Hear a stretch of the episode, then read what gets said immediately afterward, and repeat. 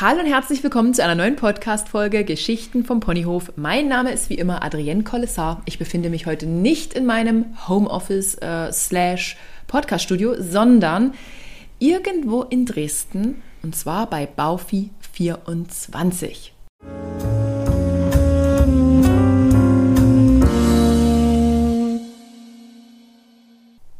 Ja, und neben mir sitzt der Inhaber persönlich, Sebastian Mosch, und der wird mir heute Rede und Antwort stehen zu all meinen Fragen des Themas Immobilienfinanzierung, kann ich mir das leisten? Die Zinsen sind gestiegen. Achtung, hallo Sebastian, stell dich bitte vor. Hallo Adrian, ich grüße dich. Herzlich willkommen bei uns hier in unserem neuen Büro in Dresden.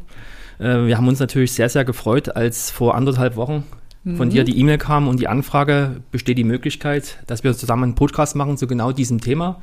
Gestiegene Bauzinsen, kann man sich das momentan noch leisten? Macht es Sinn, gerade eben noch in Immobilien zu investieren? Raus das Geld. Genau, genau.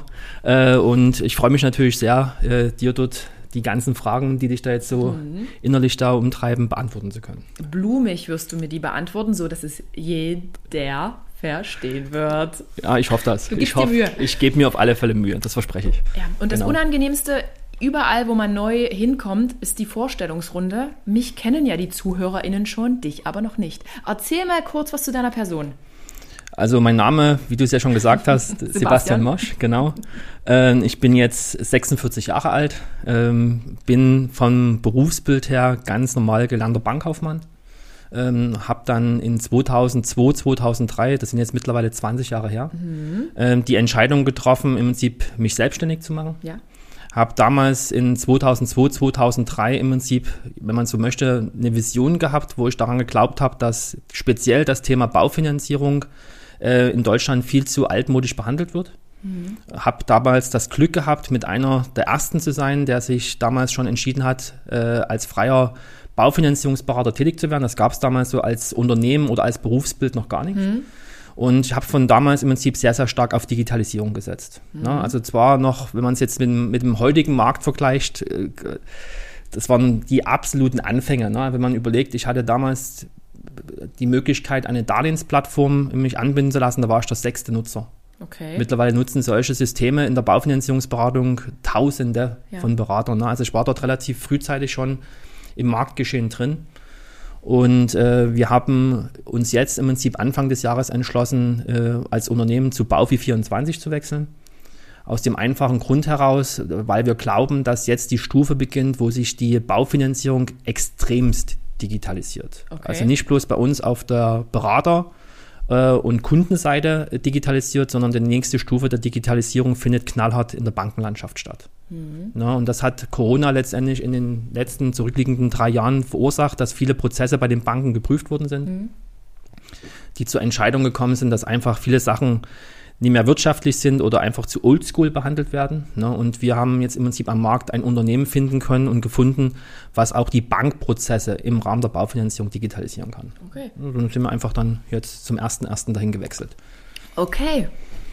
Und muss ich mir das dann jetzt so vorstellen? Das heißt ja Baufi 24. Ist das genauso ein Vergleichsportal wie Punkt, Punkt, Punkt 24.com, also, dass man da einfach eingibt, ich will jetzt einen Kredit 100.000 Euro und jetzt gucke ich mal, was der, der, der, Markt so hergibt. Also, Ist das so? Also man, wir sind im Prinzip kein Verbrauchervergleichsportal. Ne? Wir, okay. sind, wir sind, äh, wie es die, ne, der besagte Wettbewerber so ein Stück weit äh, versucht, im Markt zu entrieren.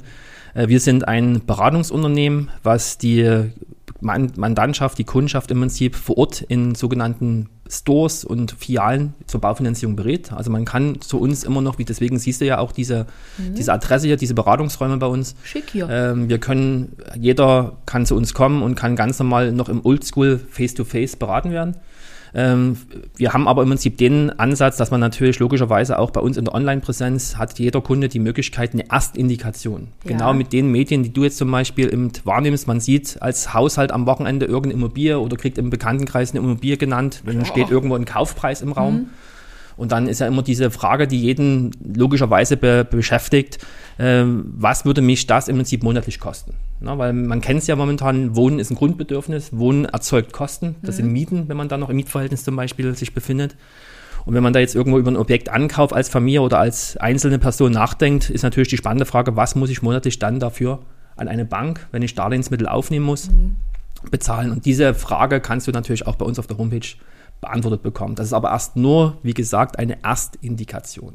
Und dann gehen die Leute in die persönliche Beratung, was ja eigentlich auch genau. sinnvoll ist bei diesen Summen. Ja, also Häuser kosten ja nicht 100 Euro und dann. Ja, weil vor allen Dingen, und das ist ein ganz, ganz wichtiger Aspekt, es gibt keine Baufinanzierung, keine einzige, die zu jedem Haushalt passt. Ja. So, es gibt nicht im Prinzip ein Produkt, das ich jedem im Prinzip verkaufen kann, weil jeder kommt in einer ganz unterschiedlichen Lebensphase zu uns. Ja. Die Eigenkapitalausstattungen sind unterschiedlich, die Einkünfte sind unterschiedlich.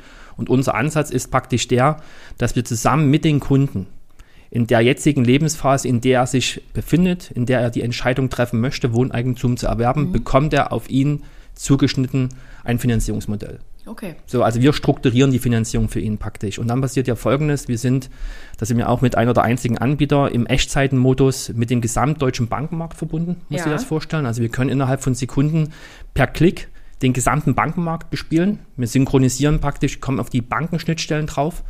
Und wenn wir in dem Moment zusammen mit dem Kunden den Finanzierungswunsch und die Finanzierungslösung erstellt haben, ja. passiert dann technisch Folgendes, dass sich dann die Banken letztendlich genau auf diese Finanzierungslösung bewerben. Also wir sehen innerhalb von Sekunden, ähm, geben die uns Zinsangebote rein. Okay. Unser System wählt aus mittlerweile über 600 Banken im Prinzip dann die Top 25 aus. Ja. Wir sehen dann natürlich auch sofort, ähm, welche Bank A überhaupt den Kunden finanzieren will. Wir sehen die, die Zinsen, die Raten, wir können optimieren. Manchmal ist jetzt ein Stellhebel dabei, wo ich 5000 Euro die Darlehenssumme reduziere und schon hat der Kunde irgendwo 100 Euro weniger Rate. Ne? Okay. Ne? Und das sind dann einfach so Dinge, wo wir dann mit dem Kunden zusammen im Prinzip individuell diese Finanzierung planen. Deswegen ist diese mhm. Erstindikation, die du ansprichst, mhm. ist ein Hilfsmittel. Ja. Um eine Vororientierung zu bekommen, wenn ich ein Limit habe von 1500 Euro und die Rechnung mir aber 2500 als Rate signalisieren, weiß ich dann schon, dass die Immobilie zu teuer ist. Ja, absolut. Absolut. Und ähm, du sag mal, ich war jetzt nun weit über zehn Jahre Polizeibeamtin. Und ich habe es bei vielen Kolleginnen, wobei es waren nicht viele, es waren eigentlich doch eher wenige, die haben aber tatsächlich ihre ähm, Bezüge, die ja sa safe sind, die sind ja sicher bis ans Lebensende, wir sind ja verheiratet, Beamtenverhältnis auf Lebenszeit, äh, die haben dann in Immobilien investiert, so für die Altersvorsorge so als Bonus. Und ich aber zum Beispiel haben meine Eltern immer schon nur in nur, das soll also nicht negativ und abwertend klingen, aber wir haben, ich bin ein Wohnungskind. Auch ich wohne jetzt nur in einer Wohnung, die ich miete. Und habe mir immer gedacht, ne, also hier 200.000 Euro Schulden aufnehmen, Schulden, nee, das gibt es in meiner Welt nicht. Und jetzt aber bin ich ja nun selbstständig, also eigentlich in einer viel, viel, viel wackeligeren Situation und habe ja auch über Sebastian, also Sebastian ist tatsächlich auch mein Immobilienfinanzierer, habe Immobilien finanzieren lassen und irgendwie war das jetzt nicht eigentlich alles schon zu spät? Hätte ich nicht als Beamtin gerade so richtig Gas geben müssen, weil ich da gewisse Vorteile hatte? Ist es jemals zu spät?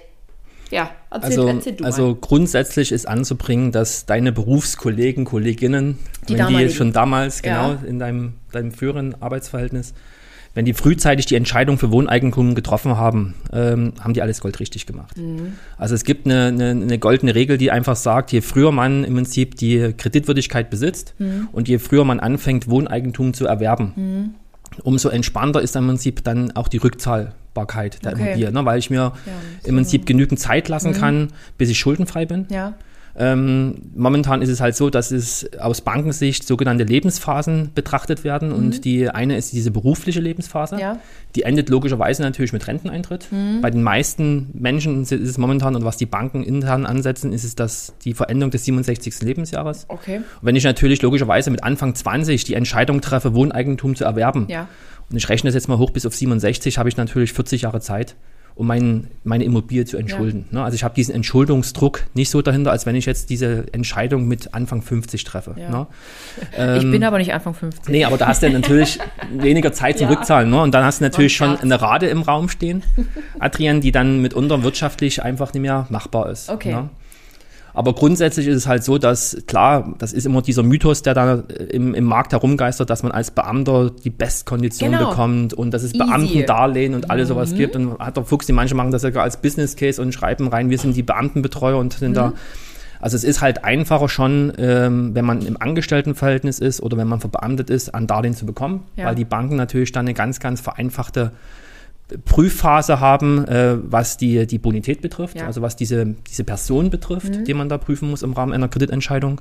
Aber grundsätzlich ist anzubringen, äh, wir sehen das ja auch bei uns hier in unserem täglichen Geschäft, der äh, äh, Haushalt selbst, der wirtschaftlich selbstständig ist, also wie mhm. du jetzt zum Beispiel oder auch andere äh, Menschen, wenn die erfolgreich ihr Grundgeschäft beherrschen, dann können die gar nicht verhindern, dass die natürlich auch Einkünfte generieren. Mhm. So, wenn dort eine gewisse Konstanz drin ist, gibt es keine Unterscheidung mehr zwischen dem Angestellten und den Selbstständigen. Im Gegenteil, okay. das sind eher sogar, merken wir gerade, das sind bei uns so in der Fachsprache, sind das die Hybridhaushalte. Mhm. Jetzt wird sich jeder fragen, was ist ein Hybridhaushalt? Ich kenne das bloß von der Fahrzeugtechnik, mhm. wie auch immer. Ne? Das sind Haushalte, wo jemand zum Beispiel im Festanstellungsverhältnis ist und dann ist der Ehepartner oder Lebenspartner meistens dann selbstständig. Ja. Und das sind momentan die Haushalte, die wir in der Praxis halt sehen, die natürlich in Phasen, wo die Wirtschaft sehr floriert, ist natürlich dann derjenige, der wirtschaftlich selbstständig ist, hat natürlich im, im Übermaß dann die, die Einkommensmehrung. Und das sind dann Haushalte, die natürlich dann auch solche Darlehen sehr, sehr schnell entschulden können. Mhm. Auf der anderen Seite ist natürlich so ein Hybridhaushalt oder ein, ein sicherer Haushalt, wenn es bei dem wirtschaftlich Selbstständigen vielleicht nicht mehr läuft, dann hat er wenigstens noch irgendwo einen Partner an der mhm. Seite, der durch regelmäßige Einkünfte gewisse Ausgaben und so weiter im Prinzip abfangen kann. Mhm. Ja, ja. Aber jetzt sag mal, es sind ja trotzdem extrem hohe Summen, über die man spricht. Ich meine, ich mache es ja für, zur Altersvorsorge, das können wir dann auch nochmal splitten. Mhm. Es gibt ja die mhm. einen, die machen das, um den Traum vom eigenen Haus zu haben und für mich Altersvorsorge, aber es sind ja trotzdem eine 200.000, ich glaube 200.000 ist sogar günstig. Es gibt ja Häuser, die sind, ich glaube schon 500.000, 900.000. Mhm. Aber ist das nicht blöd, Schulden zu haben? Also so also Schulden, also das ist muss, eine Last. Ja, pass auf, man muss differenzieren. Also die Definition Schulden. Ne? Mhm. Ne? Also wenn man jetzt zum Beispiel eine Immobilie erwirbt und ähm, die Immobilie zu einem marktgerechten Preis kaufen kann. Also man kauft es jetzt nicht zu sehr überteuert. Ja. Und man hat zum Beispiel diesen Kaufpreis nicht Cash, muss ich eine Finanzierung aufnehmen. Ja. Immobilie habe ich natürlich den Vorteil, ich kann eine Baufinanzierung aufnehmen. Das sind aber Verbindlichkeiten. Das heißt, unterm Strich habe ich mhm. trotzdem eine positive Vermögensbilanz. Schulden mhm. heißt, dass ich in dem Moment, wie es der Name schon sagt, mehr Verbindlichkeiten habe mhm. als Vermögenswerte. Dann habe ja. ich Schulden. Weil dann kann ich ja in jeder Zeit, wenn ich jetzt mhm. irgendwas verkaufe, laufe ich Gefahr, dass ich durch den Verkaufserlös meine Kredite bei der Bank nicht mehr zurückzahlen mhm. kann. Dann bin ich verschuldet. Ja. Ne, also die Gedankengänge, das ist unabhängig davon, das ist ja immer bloß eine Wertigkeit. Ne? Es gibt Haushalte, die sagen, okay, bei uns sind 200.000, 300.000 Euro wirtschaftlich zu viel, was gerechtfertigt ist. Ja. Und dann gibt es natürlich auch wieder Haushalte, die sagen, okay, aufgrund unserer Einkommenssituation, auch unserer zukünftigen zu erwartenden Einkommenssituation, wir können 600.000, 700.000 Euro an, an Darlehen aufnehmen. Wichtig ist halt immer wieder, dass man sich, und das ist genau das, wo man sich auch Gedanken machen muss, man sollte sich, wenn man es beeinflussen kann, nicht zu sehr verschulden. Also man sollte immer schauen, dass das, was man kauft, ja. vor allen Dingen auch immer den gewissen Wert besitzt. Mhm. Das war eben jetzt in den Phasen, wo die Zinsen so niedrig gewesen sind. Mhm. Das war die Kehrseite natürlich des sehr, sehr niedrigen Zinsumfeldes. Dort war sehr, sehr wenig Angebot am Markt. Ja, ja. Und wenn ich dann nach drei, vier Jahren, haben wir Mandanten, die haben drei, vier Jahre nach einer passenden Immobilie gesucht, dann endlich was gefunden haben, ne, wo mhm. größtenteils die Prämissen erfüllt sind, Wohneigentum zu erwerben, die mussten dann sogar, trotz dass eine Preis, ein Preisthema im Raum stand von der Verkäuferseite, aber da war die Nachfrage so hoch, die mussten dann sogar noch mehr bezahlen, weil man sich gegenseitig von den Käufern hochgeboten hat. So, und dann baut man natürlich relativ schnell eine Situation auf, wo man sagt, Achtung, die Immobilie ist 300.000 wert, aber 400 habe ich bezahlt. Und die Phasen haben wir gehabt, ganz ehrlich. Aber, aber wartet mal, wartet mal, so richtig sächsisch so. Ähm, warte mal. Ähm, ich weiß noch, als ich meine ersten Immobilien gekauft habe, hast du gesagt, irgendjemand begutachtet die nochmal. Mhm. Da wird ein Gutachten erstellt. Genau. Also kann mir das jetzt alles immer mit meinen Altersvorsorgeobjekten auch so gegangen sein? Also du hast, du hast, das eine ist, das eine ist ja das, was du, die Banken machen Gutachten. So, und ja. wenn du aber in dem Moment natürlich dann, äh, weil der Markt einfach so ist, mehr bezahlen musst, musst du natürlich dann den Differenzbetrag durch Eigenkapital schließen. Und da haben sich dann Menschen einfach auch innerhalb der Familie, nur um das Produkt kaufen zu können, ja. sich von Eltern, Großeltern mitunter gab es Schenkungen oder Geldleihen, ja. um die Differenz. Die Bank ist safe. Die Bank sagt, Achtung, ich bezahle oder finanziere maximal noch da, nur das, was es wert ist. Okay. Ich gehe nicht in die Verschuldung rein. Und den Rest, der muss durch Eigenkapital. Der muss dann, dann durch Eigenkapital, so. Okay, krass. Und, und jetzt ist natürlich die Gefahr da, wenn du jetzt was überteuertes gekauft hast, Fragezeichen, habe ich das? Müsste man schauen. Also so wie ich deinen Immobilienbestand kenne, ist es nie. Äh, Prost. Aber wenn du natürlich jetzt zu viel ausgegeben hast, hast du äh, das Problem du, und du müsstest jetzt mittendrin aufgrund von beruflichen Veränderungen irgendetwas äh, notverkaufen. Mhm. Dann kann es schon passieren, dass du dann im Prinzip nicht mehr das erzielst, was du natürlich früher bezahlt hast. Mhm. Die Gefahr besteht. Okay, darüber reden wir dann auch nochmal. Die Frage habe ich mir jetzt gespeichert. Aber sag mal, Sebastian, wie alt bist du und wann hast du selber in Immobilien gemacht? Oder erzählst du uns jetzt hier eine schöne Geschichte? Nee, nee, also ich habe, also ich bin nicht der Berater, der hier jedem was erzählt, dass er äh, sich mit Immobilien auskennt und selber nie investiert ist. Ganz im Gegenteil. Also mittlerweile bin ich jetzt schon 46 Jahre. Äh, mache jetzt das Immobiliengeschäft seit über 20 Jahren. Ja. Also ich habe Mitte 20 im Prinzip dann schon angefangen, in der Baufinanzierung zu beraten. Mhm und habe dann früh sogar, nachdem ich dann als Selbstständiger, mhm. das mache ich ja im Prinzip 20 Jahre jetzt schon im, ja. im selbstständigen Verhältnis, ähm, dann kreditwürdig war, das, äh, das, hat man ungefähr nach drei Jahren ja. der Selbstständigkeit, habe ich mich entschieden, im Prinzip mein erstes eigenes Haus zu kaufen. Ich hatte bis zu dem Zeitpunkt eine kleine Eigentumswohnung, das war eine Kapitalanlage, ne, weil ich da einfach mal durch einen dummen Zufall an ein gutes Produkt gekommen bin, wo ich eine gewisse Erwartung hatte, was Marktentwicklungen betrifft, die dann auch eingetreten sind zum Glück. Und dann irgendwann habe ich aber gesagt, ich berate die ganze Zeit Menschen, die sitzen strahlend vor mir, hm. können ihre eigene Immobilie kaufen und ich bin noch Mieter in der Mietwohnung hm. und habe jederzeit im Prinzip die Unzufriedenheit, nur Mieter zu sein. Ich durfte hm. die Wohnung nicht gestalten, wie ich es möchte. Hatte ja. im Prinzip gar nicht so das Umfeld äh, zu Hause, wo ich mich da wohlgefühlt habe. Das ja. war mein großes Problem. Und dann wie man immer so ist, wenn man mit dieser Materie zu tun hat, tagtäglich hat man, prüft man und sieht man sehr, sehr viele Angebote, sehr, sehr viele mhm. Immobilien und irgendwann war eine Immobilie dabei, wo ich gesagt habe, Mensch, die spricht mich gerade an. Mhm. Also ich sage immer, es gibt nie den richtigen Zeitpunkt, eine Immobilie zu erwerben, es gibt mhm. nur die richtige Immobilie. Okay. Und das musste erkennen. So, und ähm, dann waren natürlich viele Prämissen im Prinzip erfüllt und dann habe ich gesagt, Gott, ich kaufe die jetzt an und jetzt musst du wissen, das war ein Objekt, da ist jemand im Prinzip durch eine Auseinandersetzung, äh, durch eine Scheidung bei einem Neubau im Prinzip abgebrochen, der hat das Haus nicht weiter gebaut und ja. ich habe das im erweiterten Rohbau gekauft. Okay. Ich musste es noch komplett ausbauen. Also ich musste zu dem damaligen Zeitpunkt noch weiter investieren, wo ich, nicht, wo ich nicht wusste, wo ich mhm. bei den Kosten rauskomme. Ne? Mhm. So, aber irgendwie hat sich das gut angefühlt und das war im Nachhinein betrachtet natürlich eine wunderbare Entscheidung ähm, weil ich dann im Prinzip meine Lebensmittel hatte, die mhm. Lebensqualität im Prinzip dann durch einen Eigennutz. Ich konnte das Haus so gestalten, die Gärten gestalten, wie ich mich wohlfühle. Dort bist du eingezogen? Dort bin ich in 2006 Eine eingezogen. Eigengenutzte Immobilie. Genau. Mhm. Okay. So, und die haben wir dann irgendwann äh, veräußert, weil wir festgestellt haben, dass das Leben in der Stadt nicht so unseres ist. Äh, meine Familie, vor allen Dingen meine Frau, meine Kinder gerne im Prinzip ja dem Reitsport da immer so ein bisschen mhm. frönen. Und dort haben wir uns dann im Prinzip auch wieder ja, am Markt umgeschaut, ja. sind dann auf was gestoßen und haben uns dann am Stadtrand von Dresden jetzt im Prinzip da eine entsprechende Liegenschaft gekauft. Ein Prunkschloss. Nein, nein, nein, nein, nein, Das klingt doch schon so wie eine zehn Seiten hoch. Ein, ein Häusel da gekauft, äh, wo wir genau das, was, was, was so ein Stück weit uns vorgestellt hat oder vorgestellt war damals zum damaligen ja. Zeitpunkt äh, erfüllt. Das hätten wir uns aber im Nachhinein nicht leisten können, bin ich ehrlich, hätten wir am Anfang die Immobilie nicht gehabt. Weil ich konnte die Immobilie natürlich dann in Dresden mit etwas höherem Preis verkaufen. Mhm. Als ich damals gekauft hatte, ich habe natürlich dann auch entschuldet. Das ist das Schöne, wenn man jetzt immer hört, na, ich habe da hohe Raten, da passiert ja was. Ne? Also ja. die Rate ist ja monatlich aus Zins und Tilgung und man führt ja immer mal jedes Jahr immer mehr von seinem Darlehen zurück. Ja. Und da baut man ja zwangsläufig, die Immobilie hat einen Wert, abzüglich meiner Schuld, Vermögen auf. Ja. Und das konnte ich natürlich damit nutzen, ja. das in der Immobilie gebundene Vermögen, um jetzt im Prinzip dort unser Zuhause zu kaufen. Mhm. Wer ruft hier an? Ist es hier bei uns? Na, ich denke, das ist unser Mittagessen. Ich glaube, das ist Hallo. das, was wir bestellt haben. Mittag. Aber das wird sich gleich jemand. Glutenfrei für mich. Äh, ja, also klingt ja erstmal auf jeden Fall spannend. Jetzt aber mal eine allgemeine Frage, damit wir jetzt auch die ZuhörerInnen ein bisschen abholen. Mhm. Für wen ist das Thema Immobilienfinanzierung jetzt mal, ehrlich gesagt, für, für wen ist das jetzt wirklich was? Also für wen ist es was? Na, das kann man im, in dem Moment, wo man die Herausgaberichtlinien der Bonität des Einkommens erfüllt, mhm. aus Bankensicht. Ja.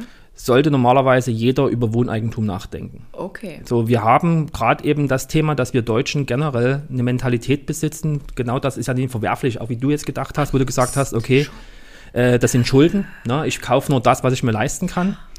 Ähm, Nichts. in dem Moment, wo ich aber kreditwürdig bin, ist das große Thema halt, dass Wohnen Geld kostet. Und wenn man sich einfach mal die letzten, die Entwicklung von den 70er Jahren bis jetzt anschaut, sind die Wohnkosten, die Mietkosten stetig von, von, von Jahrzehnt nach zu Jahrzehnt immer mehr gestiegen. Ja. Ne?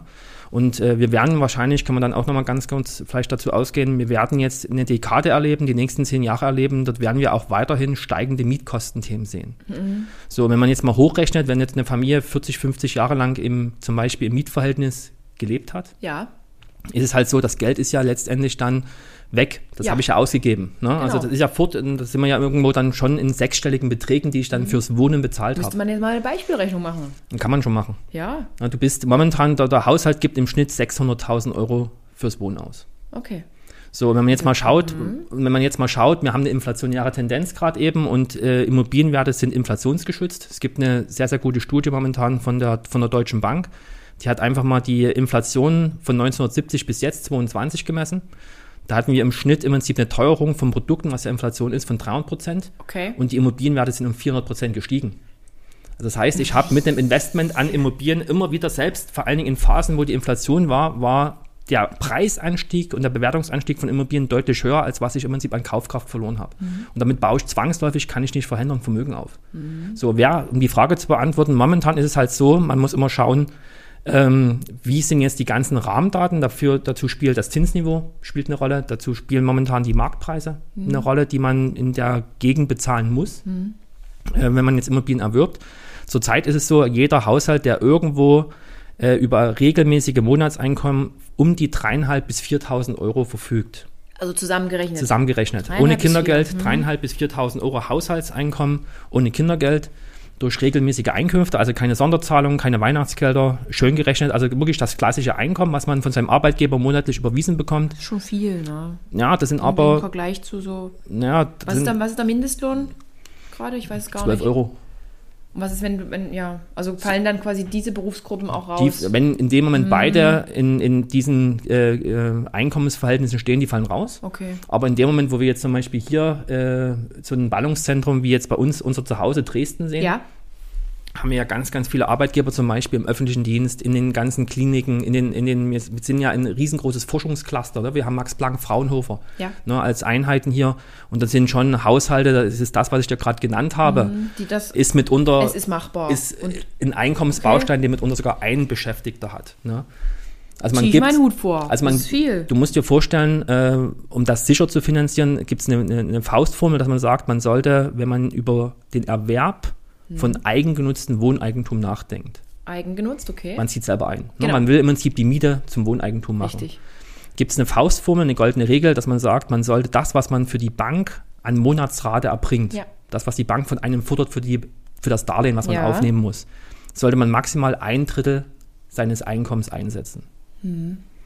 So, und das sind zum Beispiel dann auch die. Erstberatungen, die wir machen, wo wir dann sagen, wir holen den Kunden relativ früh ab in, in Form von diesen Budgetgesprächen. Ja wo Kunden zu uns kommen, meistens motiviert, weil es Mieterhöhungsankündigungen gibt. Hm.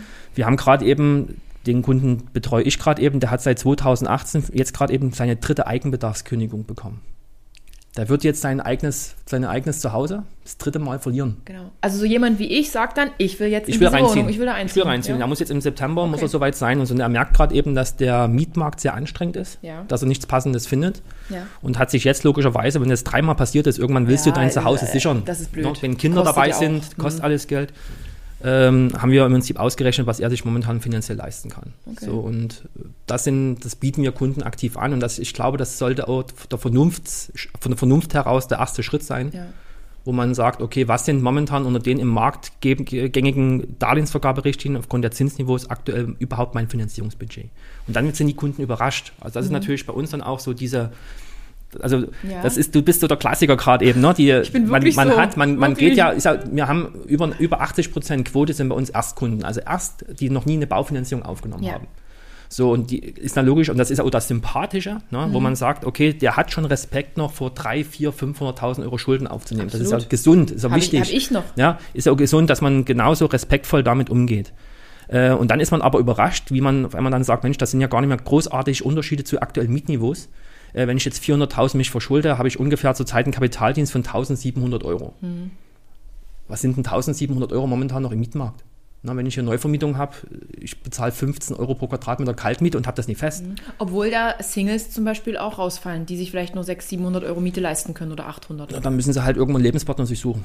Ja, ne? das ist nicht so einfach. Aber die, die, die, die Single-Haushalte, ja, die, nee, die Single-Haushalte sind halt, äh, ist halt die Frage, ob die wirklich auch in dem, in dem, in dem, in der Region, wo sie momentan im Prinzip zu Hause sind, auch dann bleiben. Ne? Mhm. Oftmals sind das auch Haushalte, die dann durch weil sie eben dann den Lebenspartner mhm. kennenlernen. Ne? Mhm. Oftmals dann ebenfalls so die Lebensmittel verlagern. Warte, ich, ich, ich crashe jetzt kurz hier rein. Pass mhm. auf, ich habe als Polizeibeamtin, ich habe ähm, zu einem gewissen Satz auch meine Stunden reduzieren können und hatte dann, glaube ich, noch am Ende des Monats, das darf man ja auch so sagen, ist ja in Entgelt äh, in den Tabellen nachlesbar, mhm. ich glaube auch nur 2,2.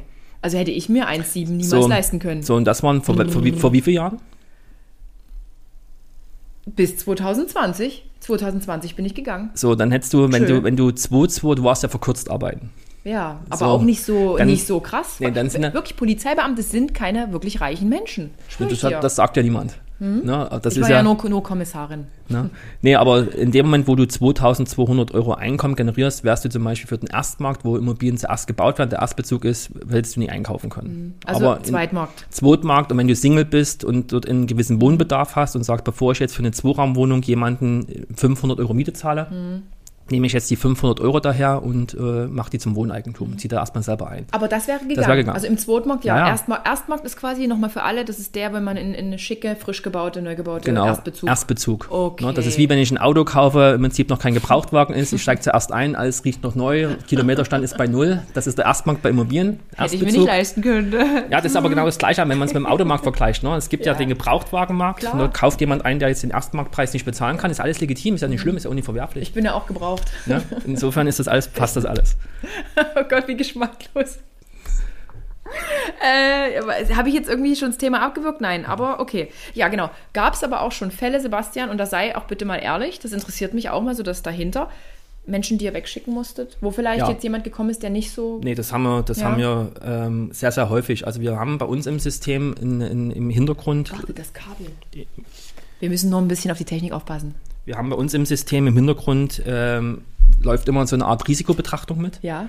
Und das heißt, wenn der, das, es gibt zwei Parameter, die ständig geprüft werden. Das, an, das erste ist das, läuft jetzt der Haushalt oder der Kunde oder wenn du jetzt zum Beispiel alleine zu uns gekommen wärst, mhm. Gefahr, sich zu überschulden. Mhm. Dann haben wir sofort einen Hinweis, Achtung, ähm, die Haushaltsrechnung, die Einnahmen-Ausgabenrechnung geht ins Negative, wird es nicht finanziert, kommt schon der erste Systemhinweis. Oder du hast dich jetzt zum Beispiel in irgendeine Immobilie so ver verguckt, ne?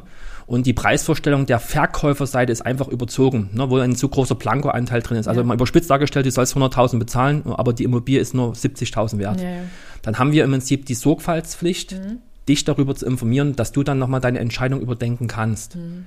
Entscheidungsträger, ob du jemanden die 30.000 mehr gibst, bist ja trotzdem du, du bist ja, voll mündig. Ne? Aber wir müssen dann sagen, Achtung, pass auf, ähm, ist nur 70.000 wert und auch mhm. nur der Betrag ist dann der, den die Banken finanzieren. Okay. Also sind schon gewisse äh, Schutzmechanismen, sind auch dann systemseitig, aber auf der Bankenseite Seite komplett mit eingearbeitet. Okay, und sind die Menschen dann traurig? Ja, also vor allen Dingen, wenn es aus der Not heraus passiert. Ne? Also mhm. wenn jetzt zum Beispiel die, die Familie, die jetzt mir gerade, von der ich vorhin sprach, die die Eigenbedarfskündigung hat, ne? die sind natürlich, wenn jemand das dreimal erlebt mhm. und die müssen jetzt vielleicht wieder, weil sie nicht zum Kauf finden, ins Mietverhältnis gehen. Mhm du bist ja ständig unter Strom, dass Klar. du mit jedem Schreiben, was du vielleicht von der Hausverwaltung bekommst, wieder die Ankündigung ja. ist, du wirst wieder irgendwo hm. ne, äh, durch einen Eigenbedarf im Prinzip dort äh, aus deiner Wohnung herausmanövriert. Und das sollte halt, das passiert halt nicht, wenn du Wohneigentum hast. Hm. Ja. Na? Aber, Aber, wir haben schon, also jetzt zu sagen, wir bei uns sind nur die Top-Bonitäten oder nur die Top-Kunden, die sich alles leisten können, überhaupt nicht. Also es sind verschiedenste Phasen. Es gibt Menschen, die von sich aus selber sagen, obwohl sie sich finanziell leisten könnten, wir haben ein Limit. Mhm. Und wenn das einfach momentan nicht in den Raum reinpasst, weil die Zinsen entsprechend gestiegen sind, dann geht es aktuell zeitlich nicht. Also man ist ja, man hat ja mit ganz, ganz vielen vernünftigen Menschen auch zu tun, die dann auch selber eine Selbsteinschätzung machen. Das ja. eine sind ja nur die Rechenbeispiele, die wir als Bank im Prinzip ja. anstreben. Das andere ist aber, was kannst du dir wirklich selber leisten, mhm. damit dein Leben in deiner Lebensqualität, wie du es bisher gewohnt bist, mhm. auch weiterhin vollzogen werden kann. Das ja, bringt ja, jetzt nichts. Bringt, ne? Wenn du gar nichts mehr hast. Eben, wenn du dann gar nichts mehr hast und kannst nicht mehr in, in, in Urlaub fahren oder kannst deinen Kindern gewisse Wünsche nicht mehr erfüllen, mhm. ne? das bringt ja niemandem was. Und da ist dann einfach Klarheit und äh, Ernsthaftigkeit dahinter. Aber wir sehen halt dann oftmals, dass dann ähm, die Haushalte drüber nachdenken. Mhm. Und wir mitunter dann Kunden erleben, die dann, ich habe mal aus der Praxis gesprochen, ich habe so ein ähnliches Beispiel im letzten Jahr gehabt, da gab es diese ersten Zinssprünge wo die Zinsen so an, angestiegen sind. Das war jetzt mein no? Thema, dieses ganze, genau, Zinsen. So, und da kam ein Haushalt und der hatte natürlich dann ein Budget, wo dem Haushalt auch relativ klar war, zwei junge Menschen, die jetzt vor der Lebensphase stehen, ein Kind zu bekommen. Also sie ja. sind klar in ihrer sozusagen Familienausrichtung. Mhm. Ne? Und äh, wir sind aber zum Ergebnis gekommen, dass es durch das Einkommen, was zum damaligen Zeitpunkt im Prinzip im September letzten Jahres im Raum stand, die sind einfach nicht kreditwürdig, nicht, um wirklich jetzt eine große Vierraumwohnung kaufen zu können. Mhm. Ne? Aber in der Zwischenzeit ist einiges passiert. Äh, er hatte ganz normal Gehaltserhöhung seines Arbeitgebers bekommen. Und, und sie hat ein, ein neues Jobangebot angenommen. Mhm. Und da gab es natürlich jetzt sofort eine, eine Einkommensmehrung in der Form, dass man auf einmal als Haushalt sofort 150.000 Euro mehr Kreditbudget hatte. Und damit saßen die dann jetzt wieder im, im März bei uns und haben sie uns das freudestrahlend berichtet, dass okay. es im Prinzip diese Gehaltssteigerung gab. Und ähm, die haben ja trotzdem den Wunsch nach Wohneigentum. Mhm. So, und jetzt haben sie natürlich ein Budget, wo sie jetzt am Markt ganz normal suchen können. Okay. Jetzt sagen wir mal so, bis letzt, na, wann kam denn dieser Zinsanstieg? Das war irgendwann Ende letzten Jahres. Nee, nee, nee, nee. Also wir hatten. Aber erzähl mal was zum ganzen Thema Zinsen, denn es sind ja jetzt auch ganz viele da in diese Materie eingestiegen, ja. A zum Eigenbedarf, A zum, wie ich, Altersvorsorge. Jetzt haben wir ja wirklich so ein Erzähl mal die Differenz, die jetzt hier da. Ja, also wir, wir, wir sind, wir sind. Erzähl mal die Differenz, was ist was, wie rede ich hier? Erzähl, nee, wir sind, wir sind, wir sind, äh, wir hatten den Komfort, dass wir seit der Finanzmarktkrise, die in 2010 ihren Höhepunkt hatte, hatten dann Notenbanken sich entschieden, den Finanzmarkt mit billigem Geld zu fluten, ja. ne, dass die Wirtschaft sich wieder belebt. Ähm, wir hatten dann im Prinzip den Tiefspunkt irgendwann 2020 da waren die Zinsen, dann hat man, wenn man jetzt Geld sich geliehen hat, im Schnitt hat man leicht unter einem Prozent Darlehenszins. Das klingt bezahlt. echt gut. Das klingt echt attraktiv. Ne? Äh, mittlerweile sind wir im Durchschnitt, haben wir jetzt Zinsniveaus zwischen 3,25 bis 4 Prozent. Mhm. Je nachdem, welche Zinsbindung, also wie lange, wie viele Jahre mhm. sich jemand den Zins sichern möchte, ähm, sind das gerade eben die Preise. Also es hat sich ungefähr, wenn man jetzt mal schaut, in den letzten zwölf Monaten oder letzten 18 Monaten, anderthalb ja. Jahren, haben wir, was die Zinsseite betrifft, ungefähr eine Verdreifachung der Kostenseite. Und das ist echt fett, weil das ist ja, das ist ja, ja, ja je die, mehr Zins, ja, ist, ja, weniger ist die, Tilgung. Ja, ist die, ja, ist die Frage. Also, lohnt sich das jetzt überhaupt noch? Ist die Frage. Also wir sehen momentan, dass diese, das hat ja alles, äh, ich sage immer Yin und Yang, es hat ja alles vor, also das was eine, was vielleicht zum Nachteil wird, ne, weil ja. die Zinsen gestiegen sind, ja. hat ja dann schon wieder irgendwo auf der anderen Seite irgendeinen Vorteil. Mhm. Und das, was ich äh, schon angesprochen habe, dass wir hier oftmals erleben mussten, dass Kunden sich zu einem Objekt, einer Wohnung, wie auch immer, beraten haben, aufgrund von vorliegenden Exposé-Unterlagen mhm. Preise besprochen worden sind und aufgrund des niedrigen Zinsumfeldes die Nachfrage nach genau dem Objekt so hoch war, mhm. dass man dann sogar bereit sein musste, mehr zu zahlen. Ja, ja, ja. Genau das haben wir momentan nicht. Mhm. Und wir haben mitunter auch Phasen gehabt. Ich kann mich noch entsinnen, äh, Dezember 21, da musste eine Familie innerhalb von vier Tagen eine Kaufentscheidung für ein Haus treffen, weil sonst weg gewesen wäre. Also ich hatte nicht immer die Zeit, Objekte prüfen zu können. Also man ist dort garantiert auch objektbezogen, wenn man dort nicht diese mhm. Prüfzeit hatte, in gewisse Risiken mit reingekommen. Mhm. Das hat der Markt momentan überhaupt nicht mehr. Ne? Also wir sehen jetzt gerade eben, dass wir sogar sehen, wenn wir die Objekte bewerten, dass wir mitunter sogar sehen, dass das, was das Objekt wert ist, gezahlt werden muss bloß noch. Ja. Ne, dass diese gewissen Preisaufschläge, die natürlich, wenn man jetzt, wenn man jetzt mal über Immobilien spricht, dann reden wir ja schon über viel, viel höhere Basen.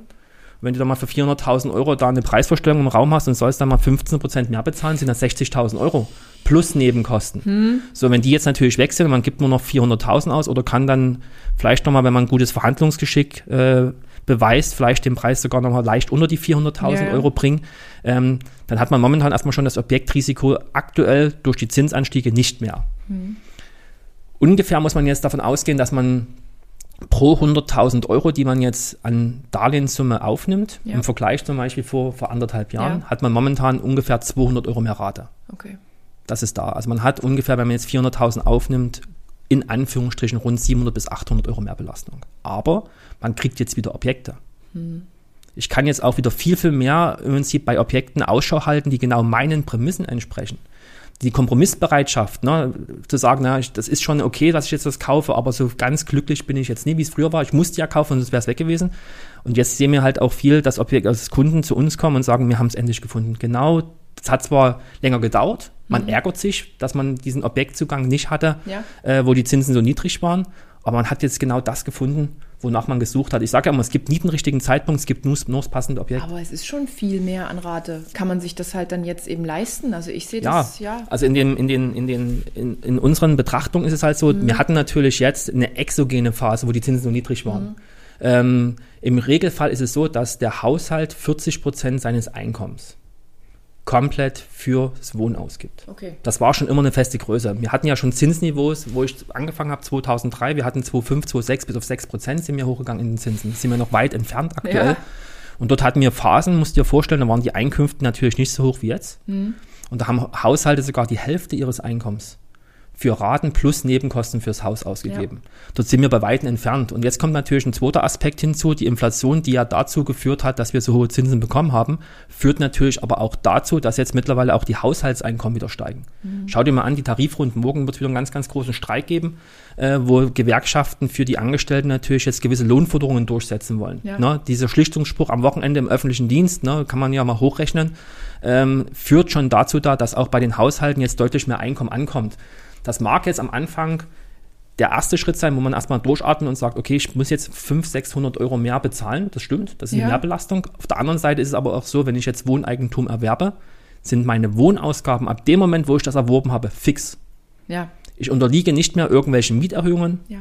Den riesigen Eigenbedarfsklagen habe ich nicht mehr. Ich kann mit einer festen Ausgabe planen. Ja. Ich habe genau diese größten Ausgabeblock meines, meines monatlichen Lebens, ne, habe ich fixiert. Mhm. Und äh, die Inflation wird dafür so getragen, dass sich genau diese Menschen, die jetzt sich für eine Baufinanzierung entscheiden, man sagt dazu, die, die, die Schuld wird weginflationiert. Dadurch, dass ja die Einkünfte steigen, mhm. meine Kaufkraft steigt, aber ja. meine Ausgaben damit nicht ansteigen. Ja, ja. Habe ich ja immer mehr Mittel dann übrig, wo ich dann zum Beispiel durch Sonderrückzahlungen der Darlehen vom mhm. Sondertilgungsrecht Gebrauch machen kann, mir vielleicht wieder was zurücksparen kann. Inflationsquote 2 bis 3 Prozent im Jahr heißt, ich habe in 10 Jahren 30 Prozent mehr Einkommen. Mhm. Na, also ich habe 30, wenn jetzt eine Rate ist von 2000 Euro. Hallo? Zehn, zehn, zehn Jahre später ne, mhm. habe ich irgendwo 400 Euro weniger. Mhm. Eine Kaufkraft. Okay. Also man muss, man muss das gesamte Bild sehen. Also momentan muss hat das. Ja, muss man es aber irgendwie auch trennen zwischen den Eigennutzern, die natürlich da ihre fixe Rate haben und zwischen jemandem wie mir, der jetzt das ja nur als Altersvorsorge sich irgendwie mal für irgendwann. Genau, also in, im, im Rahmen, was du jetzt gemacht hast, im Rahmen ja. dieser, dieser Kapitalanlage. Kapitalanlage, genau. Also wo man sagt, okay, ich möchte im Alter entscheiden können, nutze ich die Mieten, mhm. ne, um meine Einkünfte aufzubessern, weil ja. meine Renteneinkünfte dann vielleicht nicht mehr ausreichen werden. Genau. Oder äh, ich mache ein Vercashen, ne, ich verkaufe die Immobilie, äh, wenn ich da vielleicht wirklich schuldenfrei bin und habe da mal schnell meine, meine, mein 600.000, 700.000 Euro Eigenkapital und dann davon meinen Lebensabend zu bestreiten. Mhm. Nach einem Porsche. Vielleicht bin ich vorher schon insolvent. Die Immobilien sind so hoch bewertet. Wenn dich das glücklich macht, gerne. Nein. Nee, aber, aber die, die, die, die, die Sache ist halt die, dass man äh, eine, eine andere Blickweise hat. Also ein Kapitalanleger geht es wirklich darum, ähm, er möchte im Prinzip A, vorhandenes Kapital investieren. Ja. Äh, momentan bietet die Immobilie einen wahnsinnigen Inflationsschutz dazu, vor allen Dingen auch in den nächsten Jahren, weil wir gehen davon aus, dass wir eine Stabilität der Immobilienpreise kriegen. Also dass man jetzt glaubt, dass die Immobilien, wer weiß, im Preis verfallen, das ist ein Mythos, der wird nie eintreten. Das sind viele Faktoren gerade, die eher sogar für steigende Immobilienpreise widersprechen. Ähm, Fakt ist aber auch eins, dass ich selbst, wenn ich jetzt in, auf der Kapitalanlegerseite Zinsen zahlen muss, die jetzt höher sind, Faktor 3 als noch vor einem Jahr, ja. ich kann diese Zinsen steuerlich ansetzen. In meiner Einkommenssteuererklärung. Richtig. Und dann kannst du in dem Moment, wenn du dann aufgrund höherer Zinsen, äh, die Mieten reichen eventuell nicht aus, um die Zinslast zu begleichen, ja. ähm, hast du ja im Prinzip mehr Kosten als Einnahmen sozusagen. Ja. Und dann wirst du genau diese negative Differenz kannst du deinem Einkommen entgegenstellen und kriegst dann halt Steuern zurück. Also es hat alles seine mhm. Vor- und mhm. Nachteile. Wo ich dir recht gebe, ist natürlich das, äh, in dem Moment, wo die Zinsen niedrig sind, rechnet sich eine Kapitalanlage einfach besser. Ja. Ne? Aber trotzdem hat man, kann man gar nicht verhindern, in der Immobilie einen Vermögensaufbau. Und darum geht es eigentlich, dass man wirklich in, im Renteneintrittsalter dann einfach nochmal sein Vermögen bewertet mhm. und dann entsprechende Entscheidungen trifft und sagt, ich verkaufe es jetzt oder ich habe jetzt im Prinzip zusätzliche Einnahmen, um ein gewisses Delta zwischen meinem, meiner Rente und dessen, was ich vielleicht zum Leben brauche, schließen zu können. Okay. Ähm, mal eine ganz andere Frage in dem Zusammenhang mit diesem Niedrigzinsniveau, was wir hatten. Da gibt es doch bestimmt trotzdem aber auch viele Familien, die da jetzt investiert haben in ihr schönes, süßes Eigenheim. und dann läuft irgendwann die Zinsbindung aus. Mhm. Und dann sind die Überraschungen in diesem neuen Zinsniveau. Mhm. Gibt's da, ist da jetzt so die Tendenz, dass da bald ein paar Häuser mehr auf dem Markt sind, nee. weil einige Familien kippen oder? Also es wird. Ohne es böse zu meinen. Genau, also die, ja die Theorie, die Theorie könnte das jetzt vermuten lassen. Ne? Genau. Ne? Dass man sagt, okay, ich habe jetzt im Prinzip äh, eine Verdreifachung hm. der Zinskosten. Wir haben jetzt die ersten Mandanten, die natürlich ah. jetzt auch ängstlich da anrufen ja. äh, bei uns. Und, Hätte auch ich sein können. Und im Prinzip mal eine Aussage möchten jetzt zur Restschuld. Also viele glauben ja, dass sich die Rate verdreifacht, was ja die ist. Ne? Also man muss ja sehen, man hat in, dem, in der Phase, wo die Zinsen sehr niedrig waren, hat er viel getilgt. Ist es so gewesen, dass ja. die Banken sogar gesagt haben, ein Teil dieses besseren Zinses, des niedrigen Zinses, erwarten wir regelrecht, dass sie mehr tilgen. Ja. Das war eine Richtlinie der Banken. Okay. Na, man musste dort schon im Prinzip vor diesem Niedrigzins war es, hat es den Banken ausgereicht, dass man ein Darlehen zum Beispiel mit 1 oder 1,5 Prozent getilgt ja. hat. Und in Phasen, wo wir unter 1 Prozent gerutscht sind, hatten wir größtenteils Anbieter und Banken, die haben beim Kunden wurde eine Mindesttilgung vorgeschrieben von zwei bis zweieinhalb Prozent. Okay. So, und jetzt passiert Folgendes, ähm, dass wenn jetzt zum Beispiel sehr, sehr hohe Schuldbeträge aufgenommen worden ja. sind, ne, die 400, 500.000 gewesen sind. Und es war natürlich auch den Kunden sehr klar, dass dieses Niedrigzinsumfeld ja nie eine gängige Größe ist, die dauerhaft ja, ja. im Prinzip im Markt stehen 10, kann. 15 Jahre, oder? Genau. Und 20 Jahre ja, ja, klar. Oh, auch, okay. Also dort wurden, im, also wir sehen, dass, dass größtenteils Kunden länger als 10 Jahre sich den Zins gesichert haben. Ähm, Im gängigen Fall waren ungefähr die 15 Jahre Zinsbindung. Und äh, in den 15 Jahren, wenn ich jetzt nur mit 2% Tilgung arbeite und den Zinseszinseffekt zugrunde lege, sind 40% meines Darlehens getilgt. Ja.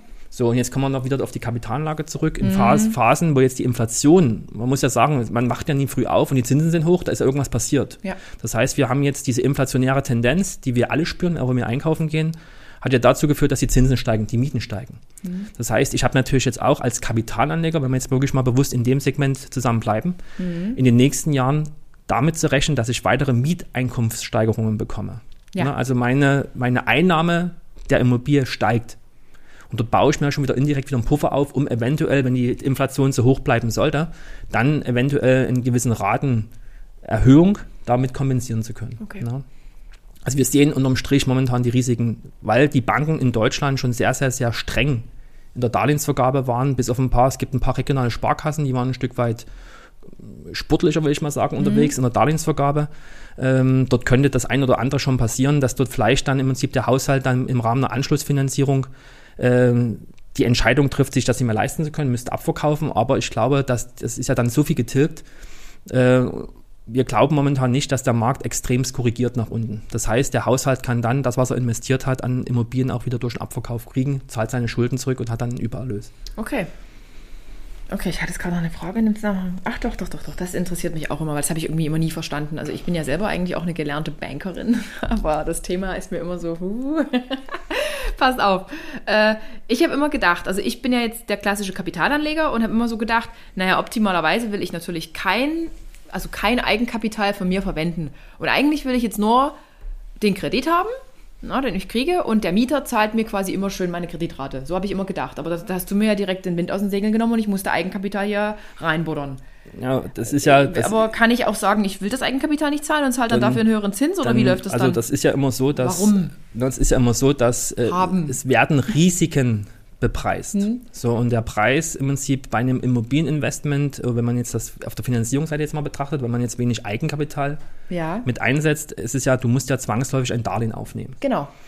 Und äh, je mehr man im Prinzip oder je höher das Darlehen wird ja. oder je mehr man vom Kaufpreis finanzieren müsste, umso mehr Risiko mutet man einer Bank zu. Mhm. Und dann passiert es eben mal schnell, dass man dann auf einmal äh, es gibt so eine Regel, man sollte wenigstens vom Kaufpreis 10% Eigenkapital mitbringen, ja. weil dort sind die meisten Banken sagen, wir sind über die Immobilie besichert. Mhm. Wir sind nicht über dem 100%igen Risiko. Ja. Und wenn ich, klar kann ich eine Komplettfinanzierung machen, dann heißt das aber aus der Bewertung einer Bank, ich finanziere über 100 Ja. von dem, wo die Bank den Wert der Immobilie sieht, sieht durch ihre, durch ihre Risikobetrachtung. War das gerade sächsisch? Genau. Ich bin ja ein sächsisches Kind. Und, und ähm, dann habe ich folgendes Problem, dass ich dann auf die gesamte Darlehenssumme, also nicht nur auf den Betrag, den ich jetzt mehr aufnehme, sondern auf die gesamte Darlehenssumme einen Risikozinsaufschlag okay. zahlen muss. So, und wenn ich da zum Beispiel ein halbes Prozent nur alleine einen Risikozins auf alles zahlen muss, ist irgendwann die Wirtschaftlichkeit nicht mehr gegeben. Okay. Und jetzt muss man im Prinzip dann wirklich ganz klar schauen, wo setzt man seine Prämisse? Setze ich die Prämisse im Prinzip, dass ich so wenig wie möglich Eigenkapital einsetzen ja. möchte? Dann muss ich damit leben, ja. dass die Wirtschaftlichkeit des Immobilieninvestments gegebenenfalls nicht mehr gegeben ist. Okay. Oder ich sage, Achtung, ich mache einen Kompromiss, mhm. setze halt, wie es ja auch der Name sagt, Kapitalanleger. Ich möchte Kapital anlegen. Genau, das soll sich vermehren. Ja. Genau, ne? und äh, bringe das mit rein, mein Eigenkapital, weil das verzinst sich ja trotzdem. Weil bevor ich einer Bank ein halbes Prozent mehr Risikozins bezahle, mhm. verzichte ich ja darauf ne? und, und äh, nutze im Prinzip ein besseres Zinsumfeld und habe eine deutlich geringere Belastung monatlich. Okay. Das sind dann Beispiele, die rechnen wir durch. Ne? Das ist einfach, hm. dann, das ist wieder genau das, was ich am Eingang äh, zu Beginn gesagt habe, dass man das wirklich von den Rahmendaten des Kunden abhängig machen muss. Also da beratet ihr dann eben jede Person. Ja, wir gehen sogar so weit, wenn zum Beispiel jetzt ein Kapitalanleger, der sein Erstgeschäft in der Kapitalanlage macht, gehen wir sogar so weit und sagen, Achtung, könntest du dir vorstellen, in Zukunft auch nochmal eigenes Wohneigentum mhm. zu erwerben? Nur, dass er sich jetzt nicht durch die Kapitalanlagen so stark verschuldet ja. und vielleicht dann gar nicht mehr für was Eigenes, wenn er dann soweit mhm. ist und für, was, für sich selbst was sucht, gar nicht mehr kreditwürdig zu sein. Das müssen wir halt natürlich dann, müssen wir den Kunden abholen. Ja, ja, ja. Ne, und auf gewisse Risiken hinweisen. Es kann natürlich auch sein, mhm. dass zum Beispiel, es fallen mir genügend Beispiele ein, die sagen, passen wir auf, momentan weiß ich aktuell wirklich noch nicht, ob ich in Dresden bleibe. Ja, ja, genau. So, ich möchte aber mhm. gerne Kapital anlegen, kaufe jetzt was. Mhm und nach zehn Jahren zum Beispiel, oder wenn ich dann vielleicht woanders hinsehe, es hindert ja niemand daran, selbst wenn Schulden auf einer Immobilie sind, ich kann die Immobilie jederzeit verkaufen. Hm. Jederzeit? Jederzeit. Ich kann jederzeit verkaufen. Ich habe dann bloß zwischendrin, wo ich steuerliche Themen betrachten muss, aber ich kann die Immobilie heute ankaufen und könnte die eine Woche später schon wieder verkaufen. Aber dann wahrscheinlich mit Verlust.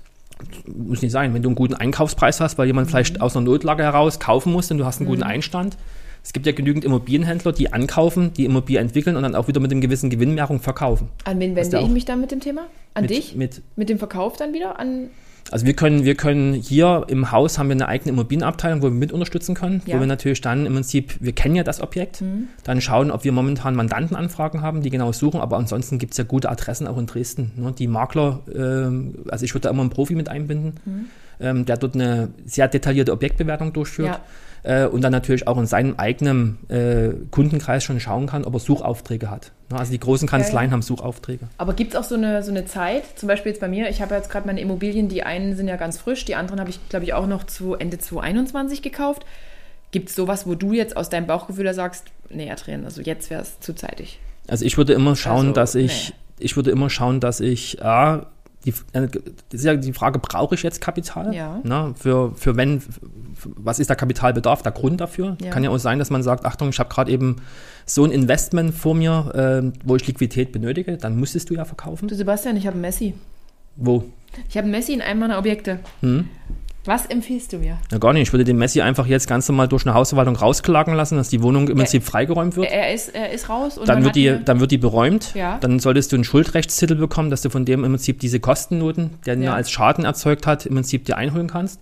Dann würde ich sofort die Wohnung neu vermieten ja. und zu einem marktgerechten Preis wieder an den Mietmarkt bringen. Mhm. No, also du wirst, du wirst, dort gar nicht, wirst dort gar nicht groß verhindern können, dass du wahrscheinlich zu dem jetzigen Miet Zins, den du hattest. Ja. ja. Die Neuvermietung momentan ist immer wieder, dass du natürlich dann auch höhere Mietabschlüsse tätigen kannst. Ja. So, und dann ist es halt so, dann sucht ihr am Markt einen Profi, der dort wirklich in der Vermietung sich auskennt. Mhm. man kann ja schon im Vorfeld ganz klar selektieren, wen man als Mieter hereinbekommt. Ne, ja. Ne, durch Auskünfte, wie auch immer. Ne? Aber mach versucht, die Wohnung wieder herzurichten, dem, mhm. dem, dem derzeitigen Wohnkomfort zuzubilligen, die Bäder neu machen, die, Wohn die Bödenbelege, die Wände ordentlich neu machen. Ne? Und im ähm, Zweifel nehme ich dann dafür einfach noch ein Darlehen auf. Also wenn du das in dem Moment mit dem Eigenkapital nicht schließen kannst, kannst du natürlich ich, dann... Ich, ich sehe jetzt hier schon so 20.000, 30.000 Euro und denke mir so, ja, oh mein Gott, so, dann, mach was für dann, die Altersvorsorge, haben sie gesagt. Dann hm. sprichst du uns an äh, und äh, dann gibt es verschiedenste Darlehensmittel, da gibt es Modernisierungsdarlehen zum Beispiel, ja. weil du ja schon im Wohneigentum bist, die du aufnehmen kannst. Äh, wenn du jetzt das Ganze in der Kapitallage getätigt hast, ist das in Anführungsstrichen, ist das zwar eine Investition, die man jetzt erstmal hat, ja. die natürlich jetzt logischerweise erstmal jetzt nicht unbedingt willkommen ist. Mhm. Ne?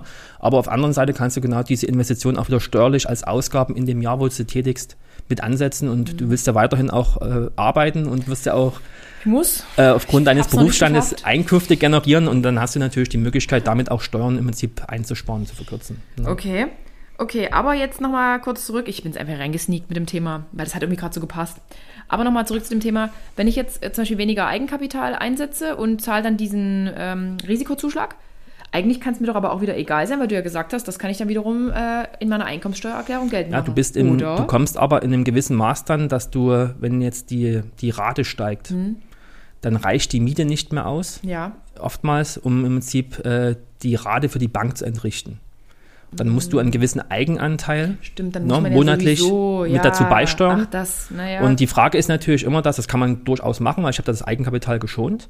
Aber die Frage ist dann natürlich, wie bleibst du auf lange Sicht damit kreditwürdig? Ne? Weil die Bank schaut sich an und sagt, Achtung, ich habe ein Beispiel, 500 Euro Miete, Ja. aber ich zahle jetzt mal überspitzt dargestellt 800 Euro an die Bank. Hm. So, dann musst du ja jeden Monat im Prinzip eigenes Geld bereitstellen. Das geht so in einem gewissen Maß. Hm. Ja, ja. Und dann irgendwann sagt die Bank beim vierten, fünften Objekt, Moment, aber du hast wahrscheinlich deine Immobilien nicht im Griff, weil ja die rechnen sich ja in Anführungsstrichen gar nicht so von selbst. Das sind ja immer diese Herangehensweisen, Naja, genau. ne? Die, ja, die ob die Banken so an den Tag Es legen. rechnet sich quasi, wenn der Mieter mir ungefähr dasselbe gibt wie die Rate. Ja, oder man hat eine hohe, man hat eine hohe Einfach Tilgung drin. Also man sollte Ja. zumindest über den, über die Miet, über die Kaltmietzahlung seine gesamten Zinskosten decken. Okay. Das ist immer der, der, der Die, erste die Schritt. Zinskosten. Die Okay. Zinskosten Mhm. sollte man decken und wenn dann in dem Moment sogar noch ein Teil für die Tilgung übrig bleibt, hat man nichts falsch gemacht. Okay. Weil man hat statistisch immer wieder gesehen, dass das ist nun mal einfach der, der, der Immobilien- und Wohnungsmarkt, die Mieten steigen. Ne? Also wir sehen, wir haben mal kurz Phasen gehabt, wo es mal kurz rückläufig war, ähm, aber sobald wieder eine Delle vorbei war,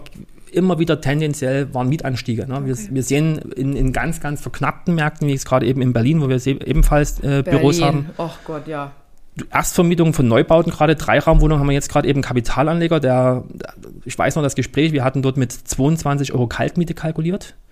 Und er hat gesagt, nee, rechnet mal konservativ unter 20. Ich weiß nicht, ob ich das jetzt, wenn es fertiggestellt wird, jetzt ist gerade die Immobilie fertiggestellt, Ja. diese Miete bekommen. auch Er hat jetzt, er hat jetzt Neuabschlüsse mit 27 Euro Kaltmiete. What? Ernsthaft. Was kostet dann diese so ein. Was ist denn dann die Miete, die Gesamtmiete? Rechnen es mal aus. Du kannst, kannst so rechnen, die haben 4 Euro Nebenkosten, 31 Euro ne, für eine, für eine, für eine 2-3-Raumwohnung. Du kannst so rechnen, 2000 Euro ist in Berlin gar nichts mehr an Miete. Und in Dresden Gar ist nicht. ja hier bei uns ungefähr Pi mal Daumen. Ja, 12 Euro? Nee, nee, also, Nee? nee? also momentan Ich sehen habe wir. voll den Durchblick, ihr merkt Leute. Ja, also wir sehen jetzt gerade eben in der Mandantschaft, wenn ähm, Kunden neu gebaute Objekte vermieten, Mhm. die jetzt praktisch den Erstbezug haben. Ne? Also wo man Erstmarkt, wirklich mhm. den Erstmarkt hat. Und die, die Wohnung energetisch saniert worden ist, also Ja. die Nebenkosten für die Wohnung nicht allzu hoch sind. Ja. Sehen wir momentan gerade bei bei Zwei- und Drei-Raumwohnungen, also wo wir jetzt kein Flächenmaß haben, deutlich über 100 Quadratmetern. Mietabschlüsse 14 bis 15 Euro, mitunter sogar bei guten Lagen 16 Euro Kaltmiete. Okay. Kaltmiete. Kalt. Na? Da wird mir kalt. Oder heiß. So, und das ist natürlich jetzt eine Situation und die ist halt erschreckend, äh, wenn man jetzt wirklich mal über den, den Wohnungsmarkt äh, vielleicht noch mal ganz kurz äh, spre sprechen wollen. Ja. Ähm, wir sehen momentan, dass aufgrund von Baukosten, aufgrund von Materialknappheiten, das Mhm. Ja. ist ja Haupt, das Hauptthema gerade eben, dass viele Projektentwickler ihre Projekte aktuell nicht in den Markt geben. Mhm. Und äh, es gibt schlimme Prognosen gerade eben für den deutschen Markt. Die Bundesregierung hat es ja äh, signalisiert, dass wir normalerweise 400 neu gebaute Einheiten brauchen im Jahr Ja. um den Bedarf an Wohnraum überhaupt zu decken. Jetzt muss man aber wissen, dass äh, diese 400.000 Euro basieren auf einer Annahme, dass wir irgendwo in 2030 eine Bevölkerungsanzahl in Deutschland haben von 82,5 Millionen Menschen. Die jüngsten Prognosen sagen eher, wir sind bei 86 Millionen. Okay. Also wir werden hier eine wahnsinnige Wohnungsknappheit bekommen. Und die wird jetzt sogar dazu führen, dass viele Menschen, jetzt auch meine besagten Kunden, die jetzt eigentlich, die waren immer, die sagten, wir wollten eigentlich nie Schulden, genau ja, wie du es jetzt gerade gesagt ich will auch hattest. keine Schulden. Na, für uns war eigentlich nie Wohneigentum ein Thema. Mhm. A, finden wir momentan keine Wohnung mehr zum Mieten. Oder wenn, dann ist es sehr teuer. Aber wir haben eher die Angst, wieder rausgeklagt zu werden. Mhm. Wir müssen jetzt kaufen. Das sehen wir gerade in Berlin, äh, dass dort viele jetzt mittlerweile eine Kaufentscheidung treffen und da wird ja noch mehr Wohnungen, noch mehr von dem Mietmarkt weggenommen. Also das, das Angebot wird ja immer knapper. Und das signalisiert jetzt schon, dass wir eher sogar weiterhin steigende Preise bekommen werden. Okay. Und jetzt mal für mich, ich wohne ja immer noch in einer Mietwohnung und ich zahle, sage ich jetzt auch so oft, ich glaube, ich zahle 1,3 oder 1,4 bezahle ich, glaube ich, warm. Mhm. Oder 1, glaube 1,3 warm. Mhm. Sollte ich jetzt auch eigentlich mal gucken, für mich eine kleine Eigenbedarfs-, also das, wo ich selber einziehe? Ja, wenn du, wenn du zum Eigennutz jetzt suchst, wie gesagt, man sollte Also immer... ich meine jetzt wirklich Eigennutz, sollte Ja, ich darüber mal nachdenken? Also in dem Moment, wo du nachdenken ist immer äh, empfehlenswert, Ja. weil in dem Moment, wo du die Kaltmiete dann für dich selbst die nutzt, ist bei 999 Euro, glaube ich. ja, wenn du, wenn du, wenn du die Kaltmiete für dich selbst nutzt, dann baust du ja Vermögen auf. ja, ja. So, du musst dann halt bloß für dich mehrere Entscheidungen treffen. Möchtest du hier in Dresden bleiben? Wie sieht genau. das Familienbildungsthema das aus? ich ja nie. Na? So wie es aussieht, bleibe ich in Dresden, Leute. Ja. Überraschung. Das Leben ist irgendwie alles. Ja. Nee, das sind so Dinge, das sind so Dinge, da muss man viele, viele Aspekte mal mit abwägen. Mhm. Aber ich glaube, wenn du dafür die Entscheidung triffst, äh, würde ich an deiner, also wenn ich jetzt in, mich in deine Situation begebe. langsam mal eigentlich mich mal. Na, ich würde eine Wohnung kaufen, wo du sagst, die ist für dich vom, vom, von der Lage, von, von, von der ganzen Ausstattung her, wo du ankommst, mhm. wo du dich zufrieden. Aber eine Wohnung, die du jederzeit auch wieder als Kapitalanlage gut vermieten kannst. Genau. Also müssten wir die Zwei, drei Raumwohnung, ja, oder? dann müssten wir die Finanzierung so gestalten, dass eine Rate entsteht, wo dauerhaft auch durch eine Mieteinnahme ne, im Prinzip dann die Rate erbracht genau, werden kann. Genau, dass ich mir jetzt irgendeinen pompösen Palast hinstelle, wo kein anderer später mal 2000 Euro Miete zahlt oder 3000, das ist ja auch äh, Quark. Ja, ist die Frage. Oder? Also es gibt für alles einen Markt. Es gibt, äh, wir haben jetzt, wir haben Mandanten gerade eben, die sind aus Dresden weggezogen, die haben in einer sehr, sehr guten Lage gewohnt, ja. weil sie die Wohnung selber genutzt haben. Mhm und die haben jetzt im Prinzip dort im Prinzip über ein Airbnb draus gemacht. Ja, die haben im Prinzip ihre Möbel, alles, die haben, haben gut gelebt, ja. fast drin gelassen. Nur diese wirklich extrem persönlichen Dinge mit rausgenommen und haben, die, und haben die Wohnung dann, jetzt wo sie nicht mehr in Dresden sind, möbliert rausgegeben. Und haben natürlich damit mehr Einnahmen aktuell, als was die Kapitaldienste für die Rate sind. Definitiv, Airbnb lohnt sich. Ich wollte es eigentlich auch mit meiner Wohnung machen, hatte ich auch schon meine Vermieterin gefragt. Ich wäre gern mehr gereist als mein, also meine Mama ist, meine Mutti ist jetzt einfach so gestorben, war ja nicht geplant. Aber das habe ich jetzt wieder verworfen. Und es war auch mein Plan, die Wohnung so weit wie möglich von persönlichen Gegenständen mhm. zu befreien, so minimalistisch. Äh, schicke Möbel natürlich wären da immer noch drin. Aber ja, der Plan ist jetzt erstmal geplatzt. Aber könnte man natürlich auch dann machen mit meiner eigenen Immobilie. Wenn ich sage, ich kaufe mir Gehst irgendwie weg. eine kleine süße Wohnung. Aber ich dachte, das wird alles, alles zu teuer. Also man macht, ja. Gute Lagen sind teuer. Ich ziehe nach Freital. ich sage immer, man, man, man kriegt das als Immobilienprodukt, was man bereit ist zu zahlen. Ja. Ist wirklich so. Hm. Und, und äh, man, man sieht momentan, wenn man, es gibt immer diese, diese, diese drei Ls in der Immobilienwirtschaft, Lage, Lage, Lage. Ja, also man zahlt schon erstmal, wenn man jetzt eine gute Lage kauft, ein Stück weit mehr. Hm. Man sieht aber auch immer wieder, dass in guten Lagen die Nachfrage entsprechend groß ist. Hm. Ne? Also du, du, musst halt immer irgendwo ein, ein, ein Backup haben. Ne? Wenn du jetzt eine Wohnung kaufst, musst du genau wissen, okay, was passiert jetzt überhaupt, wenn ich jetzt mal wegziehe? Ja. Wie könnte dann dafür im Prinzip meine Lösung aussehen? Mhm. Und die besprechen wir hier im Termin. Okay. Gehen wir alles durch, wo wir sagen, Achtung, das könnte eine Lösung sein. Ist das für, für dich zum Beispiel ein Airbnb ein Thema? Hätte, würde ich wirklich ja? Ne? machen. Das sind die statistischen Werte, so und so viele Übernachtungen. Das ja, kriegst du momentan als Preis dafür. Die und die Einkommensmehrung könntest du haben. Das gehen wir ja alles mhm. durch. Aber weißt du, wovor ich jetzt zum Beispiel speziell Angst habe, Sebastian? Guck, ich bin jetzt in diesem Social-Media-Ding da drin. Ich bin eine Person der Öffentlichkeit. Öffentlichkeit. Es gibt auch viele äh, äh, Stolpersteine und Fallstricke und Dinge, die mir jetzt selber in 2023 wirklich auch mal Existenzangst. Also ich habe tatsächlich manchmal auch Existenzängste, weil ich nicht weiß, werde ich mein Leben lang so verdienen, wie ich jetzt verdiene. Hm. Und was ist dann aber, wenn ich sage, hey, ich habe wirklich nach dem Tod meiner Mutti diesen Gedanken gehabt, ich lasse mich jetzt irgendwie Teilzeit, ich lasse mich da einstellen, dann habe ich in gewisser Weise Fixkosten, sind anders gedeckt, ich mache Social Media hobbymäßig, kann mir ein gutes Taschengeld verdienen, super. Mhm.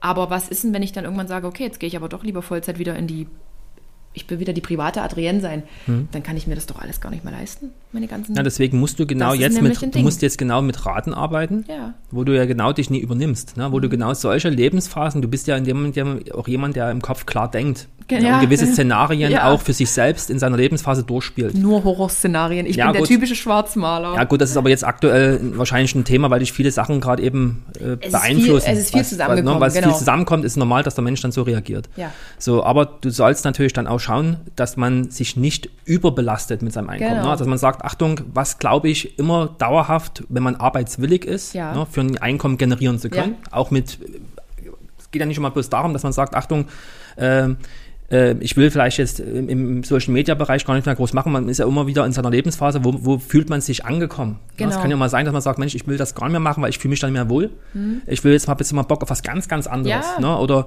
und dort sollte man dann mal schauen, okay, was könnte man dann realistisch mit dem wir auch, wo auch immer der berufliche Weg hingehen sollte, an Einkommen generieren. Mhm. Dass man immer mal wieder Phasen, wo es nach oben geht, ja. hat, Phasen, wo es mal ein Stück weit weniger ist, wo das Portemonnaie mal ein bisschen leerer ist, das ist ganz normal. Ist so, Selbstständigkeit aber, ist genau das. Aber es sollte halt immer so sein, dass man, egal in welcher Einkommenssituation man sich befindet, ja. na, sollte man immer diese, diese Schuldlast beherrschen können. Und in Phasen, wo du äh, gut verdienst, ist man gut angebunden. Es gibt auch andere Beispiele, die machen es nicht so. Dann bildet man auch ab und zu mal Rücklagen für genau die Phasen, ja. wo es finanziell im Prinzip dann nicht ganz so funktioniert. Mhm. Ne? Aber wenn du dort gesund mit einem ordentlichen Mittelmaß im Prinzip dort hantierst, kannst du dich einfach nicht überschulden, weil das, der, der Worst Case oder der Exit ist immer noch der, dass man dann so eine Liegenschaft immer noch vermieten kann. Mhm. Ne, wenn man sagt, nee, ich möchte jetzt aus Gründen auch immer nicht verkaufen, ja. ne, dann ist im Prinzip dann die Zweitverwendung ist, aus dem Eigennutz rauszugehen. Ja. Du ziehst eben dann in irgendeine Stadt, wo du dann oder ins Ausland, wie auch immer, wo du dann vielleicht ich, deine ich Lebensmittel... Ich melde Eigenbedarf bei meinen eigenen Eigentumswohnungen an hat, und zieh dann sonst wohin. Ja. Nee, aber das sind dann so Dinge, also man hat dann genügend, genügend äh, äh, Plan Bs, wo man dann im Prinzip dann zugreifen kann. Das aber das, diese realistische Betrachtung übernehmt ihr dann auch. also wenn, wenn jetzt ein Selbstständiger, so wie ich, so auch diesen Struggle hat und vielleicht sagt, naja, eigentlich würde ich gern und scheut euch auf jeden Fall nicht davor. Ja, La eher, lasst euch beraten. Wir haben eher das Thema, dass äh, aufgrund eben der schon sehr, sehr positiven wirtschaftlichen Entwicklung in ja. den letzten Jahren, ne, es gibt ein paar Branchen, die hat, haben Corona sehr zugesetzt, aber die meisten wirtschaftlich Selbstständigen hatten in den letzten Jahren sehr, sehr gute Wirtschaftsjahre. Wir sehen oftmals, dass Menschen, die in sehr, sehr jungen Jahren, Anfang 20, durch ein Businessmodell, durch ein Business Case auf einmal von nichts Studium beendet, haben eine gute Geschäftsidee und ja. sind extremst erfolgreich. Ja. Und dann kommt im Prinzip diese Einkommensmehrung. Mhm. Und die äh, besitzen oftmals noch nicht so die, die Lebenserfahrung wie jemand, der jetzt schon seit über 20 Jahren irgendwo selbstständig ist, mhm. weil irgendwann klopft es an der Tür, kommt das Finanzamt und sagt, pass auf, ne, hier sind irgendwelche äh, Vorauszahlungen tätig, die sie gar nicht mehr haben, dann ist die Liquidität wieder weniger. Ähm, das sind dann Menschen, die dann natürlich hierher kommen und sich völlig über, finanziell überschätzen. Mhm. So, und dort muss man die Leute abholen und sagen, Achtung, was auf, es gibt aber immer Phasen, wo es wirtschaftlich nicht so geht. Wie sieht da dein Plan aus? Wie viele Rücklagen hast du dafür? Mhm. Kannst du auch mal ein Jahr mit weniger Einkommen aus deinen Rücklagen überhaupt überbrücken? Mhm. Und das sind dann so Themen, da finden dann Gespräche statt. Und dann ist natürlich immer die entscheidende Frage, wie kommt es im Prinzip beim Empfänger an? Ja. Wir senden Dinge, aber ja. er ist ja dann Entscheidungsträger, wenn er sich dann so positiv einschätzt und sagt, nee, ich gehe eher davon aus, dass ich sogar noch mehr Gewinnmehrung habe, hm. dann wird er sich natürlich entsprechend verschulden. Ne? Hm. Ja, das ist gefährlich. Logisch. Und sag mal jetzt nochmal abschließend, gibt es so Gefahren, die Immobilien als Kapitalanlage bürgen, be, be, beinhalten? Ja, du hast, du hast, also wo man immer schauen muss, ist natürlich das, dass man, also die Gefahr ist halt immer, wenn man zu teuer einkauft. Ja. Na, das ist immer das. Also gibt es aber mittlerweile so viel, man kann sogar schon als, als bei uns, zum Beispiel bei uns auf der Homepage, kann man Immobilien kostenfrei bewerten lassen. Na, wo man die Parameter erfasst ja. und erstmal nur so eine Indikator, einen Indikator bekommt, ja. was müsste ungefähr oder was ist ungefähr der Marktwert dieser Liegenschaft. Die Gefahr ist halt immer die, dass man aus Gründen auch immer ne, äh, vielleicht Gewinnansprüche der Verkäuferseite oder Falscheinschätzungen von Preisen, dass man einfach zu viel bezahlt. Ja. Die Gefahr ist da. Oder dass man im Prinzip ist zum Beispiel, wir, wir, wir kennen jetzt hier die, die Dresdner Preise ja. ne, und glauben, dass das vielleicht aus einer gewissen Unwissenheit heraus deutschlandweit die Preise sind, ja. in Anführungsstrichen. Mhm. Und, und jetzt gehst du zum Beispiel mit diesen Preisvorstellungen, nehmen wir mal an, 3000 Euro pro Quadratmeter Wohnfläche für eine, für eine Vierraumwohnung äh, und kaufst für 3000 Euro irgendwo, jetzt ohne Wertung, ne, in Brandenburg hm. äh, eine Eigentumswohnung, wo der hm. Markt vielleicht bloß bei 1000 ist. Und du ja. glaubst jetzt, dass das ein normaler Preis ja, ist ja. und freust dich, dort nur 2000 zu bezahlen. Für die gleiche Wohnung hättest du in Dresden 3000 Euro pro Meter bezahlt, aber der Marktwert ist bloß 1000. Hm. Dann hättest du natürlich 1000 Euro pro Quadratmeter mehr ausgegeben. Okay. So, und das sind halt die Risiken, die man hat. Man hat äh, logischerweise, wie du jetzt gerade besprochen hast, im, im Mietverhältnis Risiken, dass man, wenn man jetzt vermietet, eben auch schauen muss, dass man einen entsprechenden Mieter gewinnt. Ja. Ne? Ähm, aber der Markt selektiert sich gerade immer mehr, weil man hat gerade in den, wenn man jetzt als Kapitalanleger, ja. als Vermieter im Prinzip Immobilien am Markt anbringt, man hat gerade immer eine Vielzahl von Menschen, die gerade aktiv auf der Suche nach Wohnraum sind.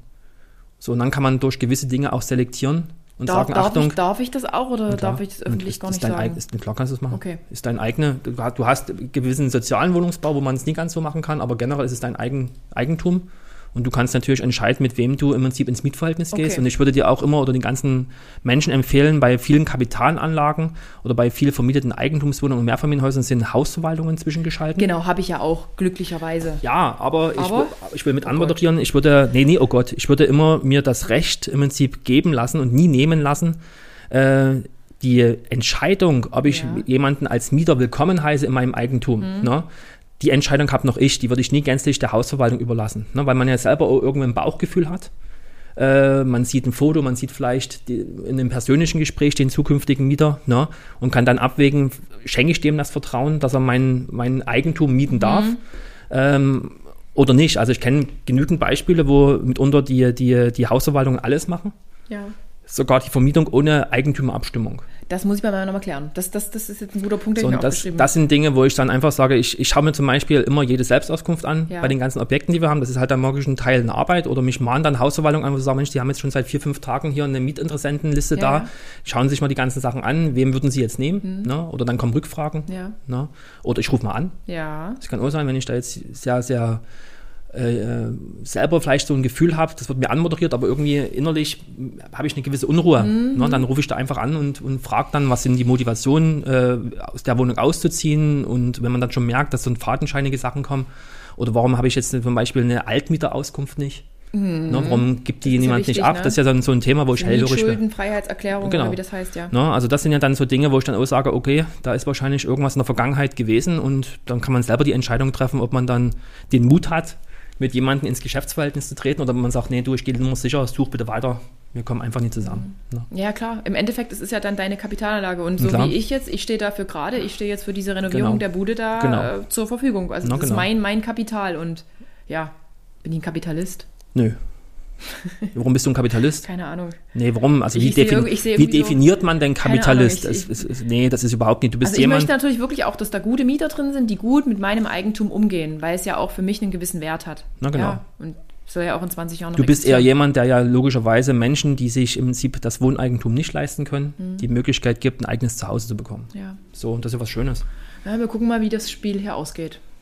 Ja, Sebastian, ich würde sagen, ich habe dich jetzt richtig gut gelöchert. Du hast, ähm, hast dich ganz gut geschlagen.